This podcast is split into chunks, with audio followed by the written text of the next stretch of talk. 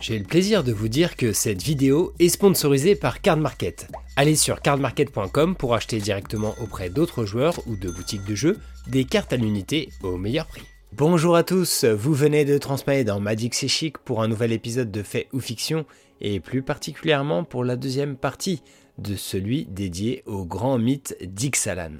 La dernière fois, nous avions vu la genèse du noyau et du peuple des Commonwenak autour de Chimil, avant l'essor des dieux des profondeurs, qu'ils soient bienfaiteurs ou trompeurs, hein, comme le sombre dieu chauve-souris Aklazots. Après avoir dévasté le noyau, ce dernier avait enfin pu être enfermé, laissant les Commonwenak rebâtir à merveille leur civilisation durant l'âge du soleil. Une ère prospère qui ne va cependant durer qu'un temps. Bien d'autres périls et bouleversements attendaient encore le peuple originel d'Ixalan, et cela aura des conséquences directes sur l'histoire principale à venir, mettant en scène Watley et Quintorius. Alors, êtes-vous prêt à entendre la suite des récits mythologiques d'Ixalan?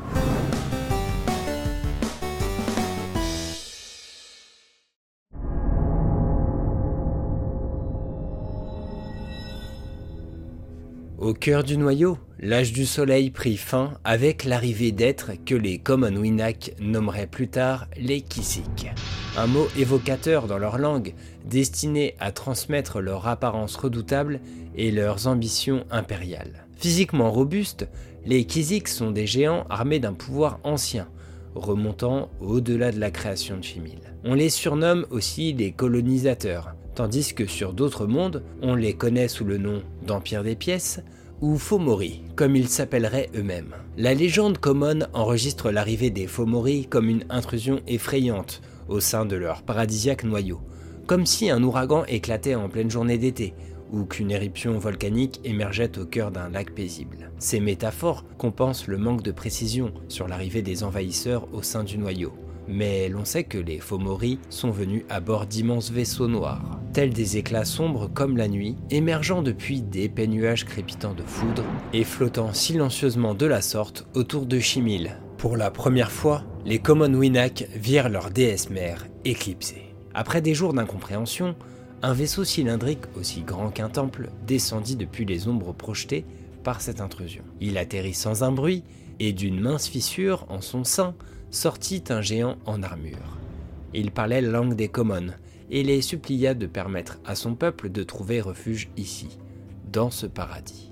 Les dirigeants Commons entamèrent des négociations. Pendant ce temps, les temples se remplirent de suppliants, demandant aux dieux des profondeurs de venir à leur secours, mais ils n'eurent aucune réponse. Si Chimil était occulté, il semblait que ses enfants l'étaient aussi. Les cieux s'épaissirent, alors que les Fomori envoyaient plus d'émissaires à travers le noyau, s'installant au sein de plus en plus de villes. Si ces géants semblaient éventuellement fuir quelque chose de leur propre passé, les bienveillants Commons réalisèrent pourtant rapidement qu'ils étaient venus ici comme des conquérants, avec l'intention de revendiquer le noyau.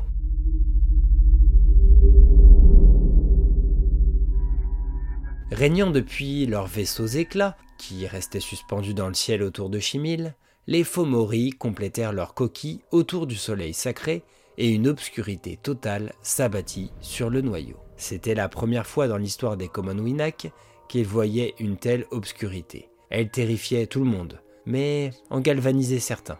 Les Commonwenak ne pouvaient pas tolérer cette tyrannie, cette distance imposée entre eux et Chimil, les dieux des profondeurs et leurs ancêtres. La résistance aux Fomori éclata à travers le noyau, d'abord parmi les échos, puis parmi les vivants. Une figure héroïque se démarqua parmi eux, Olanemtek, la 900e lune. On dit qu'Olanemtek a vécu dans la cité d'Octinimit, une citadelle satellite d'Oteklan, la capitale. De là, elle et les Komodwinak menèrent une campagne de rébellion, attaquant les infrastructures Fomori ou en capturant même certains d'entre eux. Le soulèvement dura pas moins de trois siècles, qui sont résumés dans un célèbre et épique poème Oltec au titre fort évocateur, La guerre de la nuit. Ce conflit au long souffle ravagea une fois de plus le noyau, mais à force de représailles, et mués par une foi inébranlable envers Chimil, les guerriers commons parvinrent néanmoins à atteindre les éclats sombres qui emprisonnaient leur soleil sacré. Durant ces trois siècles de nuit, Chimil avait elle aussi combattu à sa manière, fouettant l'intérieur de sa cage avec des énergies terribles et puissantes. La sombre prison des Fomori est donc devenue fragile, tentant de se refortifier à l'aide de magies inconnues, mais les attaques de la résistance en sonna le glas définitif. Grâce aux actes de bravoure des Commons, Chimil brisa un pan de sa coquille, puis un autre, et ensuite ce fut bientôt une pluie sombre d'éclats fêlés et fumants, alors qu'un minerai brillant, appelé cosmium, jaillit de Chimil. Cela revitalisa plus que jamais les Commons, prêts à repousser une bonne fois pour toutes les Fomori. Ce présent ce jour-là devint des figures semi-divines à part entière. Leur bravoure légendaire en a fait alors les premiers anges d'Ixalan.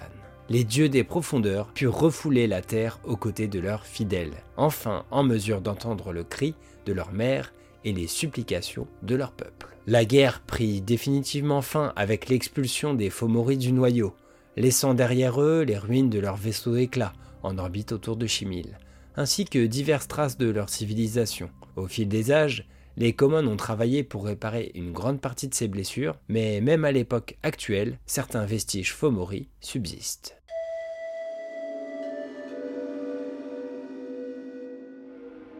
De cet épisode, Chimil demeura cependant blessé. L'étoile fendue était libre, mais brillant moins intensément qu'auparavant. De plus, le retour des dieux allait forcément signifier le retour d'Aklazoth. Petit à petit, les cultes du dieu sombre surgirent dans les villes communes et à travers certains lieux dévastés du noyau, mais son influence ira même jusqu'à ramper vers la surface d'Ixalan. Car en cette ère, de nombreux commons s'aventurèrent dans les poches souterraines en dessous du noyau, découvrant que, comme ils s'y attendaient, la gravité s'inversait. Dans les cavernes, en dehors de leur paradis interne, ils ne se tenaient pas au sommet du monde comme dans le noyau. Au lieu de cela, ils découvrirent qu'ils se trouvaient au bas d'une autre structure plus grande.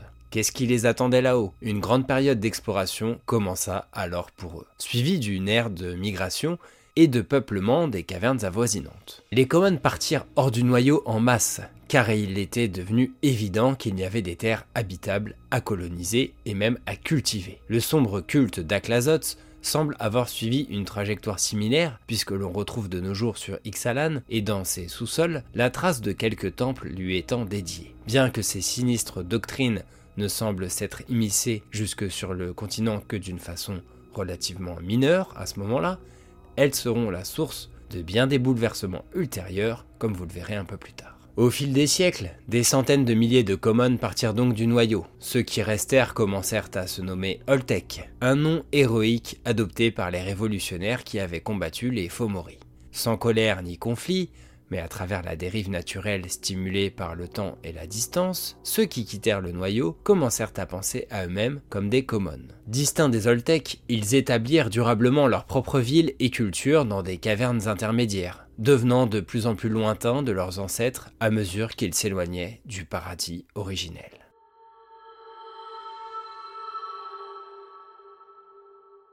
De nombreux siècles après la première période d'Exode, une épidémie frappa l'une des plus grandes cités humaines près du noyau. Les scientifiques Oltec déterminèrent que cette maladie était fongique, propagée par des spores et hautement évoluée, peut-être un vestige vivant des Fomori libérés en dehors du noyau en parallèle de la guerre de la nuit. Ce champignon invasif fut le début des mycoïdes, des entités fongiques très dangereuses pour n'importe quel être vivant ayant le malheur de croiser sa route. Sans aucune barrière pour les arrêter, ils commencèrent rapidement à se propager à travers les cavernes. Les humains Oltec et Common travaillèrent ensemble pour tenter d'arrêter la progression des mycoïdes, mais en vain. Des civilisations entières et leur culture succombèrent à l'infection, puis aux formes de mycoïdes de plus en plus avancées et toujours plus imposantes, certaines apparemment capables d'utiliser la magie. Derrière cette invasion fongique, un seul et même esprit coordonne leur développement comme le cerveau d'un corps en croissance constante,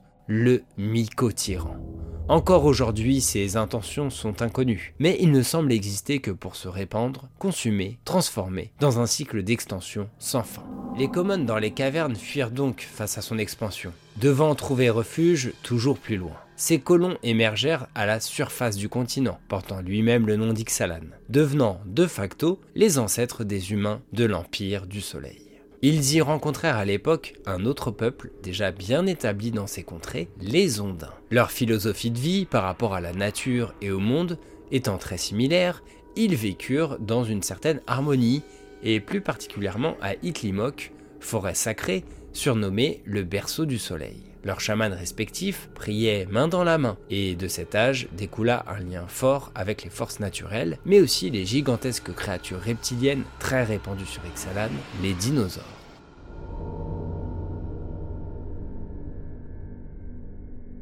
Mais nombre d'Oltec étaient restés dans le noyau, et ceux-là ne trouvèrent aucune solution pour lutter face à une menace dont la nature envahissante n'était aucunement comparable à leurs ennemis de jadis. Les dirigeants Oltec se résignèrent alors à prendre une décision sombre, mettre en quarantaine le noyau, bloquer complètement toutes les entrées et sorties de leur foyer, les isolant du reste du plan. Ainsi les Oltec scellèrent tous les principaux accès au noyau avec une série de grandes portes dorées, complexes et renforcées à l'aide du cosmium. Ce moment décisif est rappelé par les échos et les histoires des Oltecs comme un point solennel de leur histoire. Une marque honteuse d'échec pour eux qui avaient déjà affronté avec succès plusieurs grandes menaces. Ils pouvaient se sauver eux-mêmes, mais ils ne pouvaient pas sauver leurs frères restés en dehors du noyau, condamnés à porter cette culpabilité en autarcie la plus totale.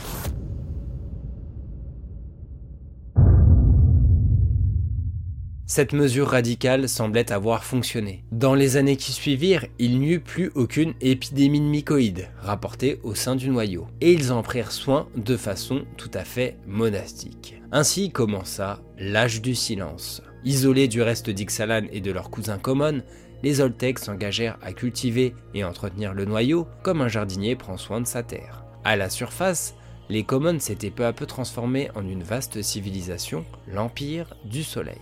Ils y construisirent plusieurs villes importantes, étendant leur domination sur le continent d'Ixalan tout en vénérant la Trinité solaire, une vision déformée avec le temps de Chimil. Leur avènement s'est par ailleurs quelque peu fait au détriment d'autres factions. Les Ondins, par exemple, autrefois grands gardiens du continent et amis, n'avaient jamais bâti de grandes cités, restant en lien total avec la nature.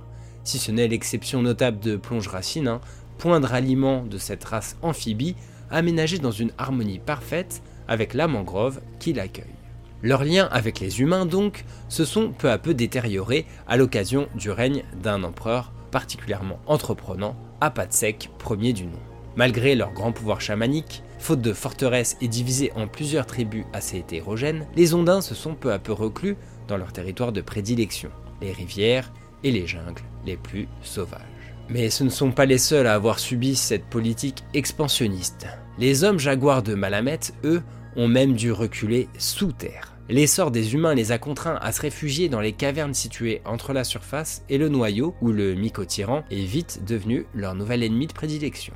Cet exode a amené le peuple jaguar à être hostile envers chaque intrus, et ils ont rebâti, ici-bas, une grande forteresse, Bankoj, ville suspendue à l'intérieur d'une forêt de stalactites massives. Et bien qu'ils espèrent un jour regagner leur territoire à la surface, ils se sont piégés eux-mêmes dans une vie souterraine difficile, où de régulières querelles intestines de leadership n'aident pas toujours à la cohésion de ce peuple de féroces guerriers. Ils ont néanmoins asservi une population de gobelins des cavernes locaux, ayant leur propre ville, Porobalkoj, située en contrebas des flèches suspendues de Bankoj, reliées à cette dernière par plusieurs ascenseurs à cordes. Mais d'autres gobelins vivent dans des cavernes encore plus profondes, totalement sauvages et à l'apparence encore plus caractéristiques. Leur vie dans la pénombre continue les a amenés à parfois développer un esca, petit organe bioluminescent dépassant de leur front comme une lanterne suspendue. Les poches de gobelins sauvages y sont très primitives, et ils doivent d'un côté conserver leur indépendance face au maître Malamet, qu'ils jugent cruel envers leur race, et de l'autre défendre leur territoire face à la progression incessante des mycoïdes qui ont été repoussés par les portes dorées des Oltecs. D'autres bouleversements historiques ont façonné à cette époque le monde d'Ixalan tel que nous le connaissons actuellement. Si le célèbre continent lui a donné son nom, c'est loin d'être sa seule grande terre. Il y a également Torrezon, à l'est, un continent jadis parcouru de plusieurs cités-États qui a longtemps connu un âge prospère avant qu'une certaine Elenda ne vienne y apporter le don du vampirisme. Grâce à lui, celle surnommée la première vampire, a bâti un empire qui ravagera tout Horizon, avant d'y asseoir définitivement son influence sous la forme d'une monarchie vampirique, Alta Torrezon.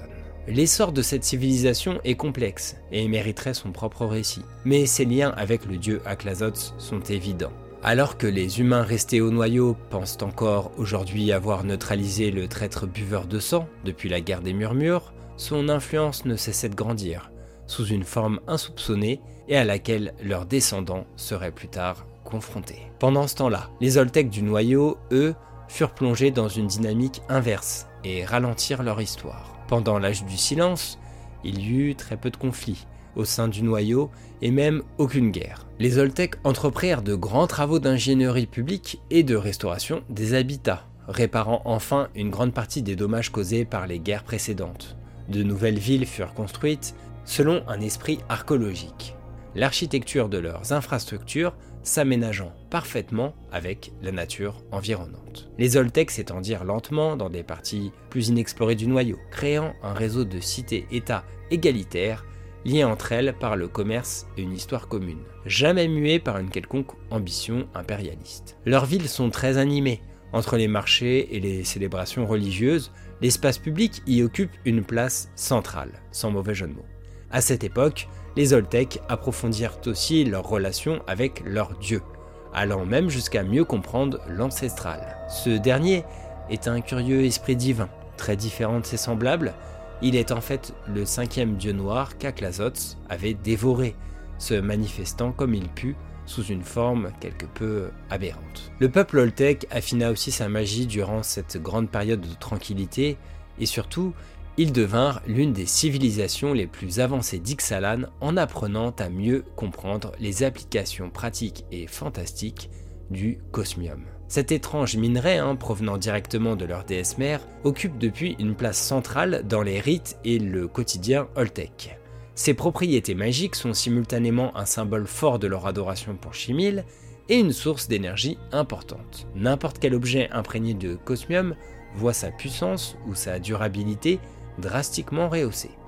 Et on va particulièrement le retrouver pour alimenter les gnomes. Héritage direct de la technologie des Fomori, que les Oltecs se sont réappropriés après l'occupation. Ces automates remarquables servent tantôt de simples robots, se voyant confier les tâches manuelles les plus fastidieuses, mais parfois ce sont des machines encore plus sophistiquées capables de réfléchir. Ils se sont particulièrement révélés utiles à l'époque de l'avènement du myco-tyran, afin d'explorer en éclaireur des parties plus reculées et périlleuses des cavernes d'Ixalan. Les intendants Oltec, soit leurs chefs civiques, veille depuis à ce que la fabrication des gnomes ne prenne pas des proportions dangereuses pour leur société, monitorant ces proportions vis-à-vis de leurs ressources en cosmium ou même juste de l'emploi. Les gnomes incarnent à merveille le renouveau du peuple Oltec pendant l'âge du silence. Cette ère prospère mais quelque peu honteuse ne pouvait cependant pas durer. Cette période de silence n'attendait qu'une chose pour s'interrompre, le bruit de l'ouverture de l'une des portes dorées resté scellé pendant des siècles. Et voilà pour mon récit du grand mythe originel d'Ixalan. J'espère sincèrement que ça vous a plu, mais c'est loin d'être fini. C'était aussi pour poser les bases de certains aspects importants de l'histoire principale à venir. Et idéalement, je pourrais consacrer une autre vidéo à part entière pour faire le point sur les quatre célèbres factions d'Ixalan. Leur propre historique est également très très riche et il y a beaucoup à dire sur l'état actuel du plan, mais si jamais je ne trouve pas le temps, beaucoup d'éléments transparaîtront à minima dans l'histoire principale que vient de finir de résumer Quentin, je vous rassure.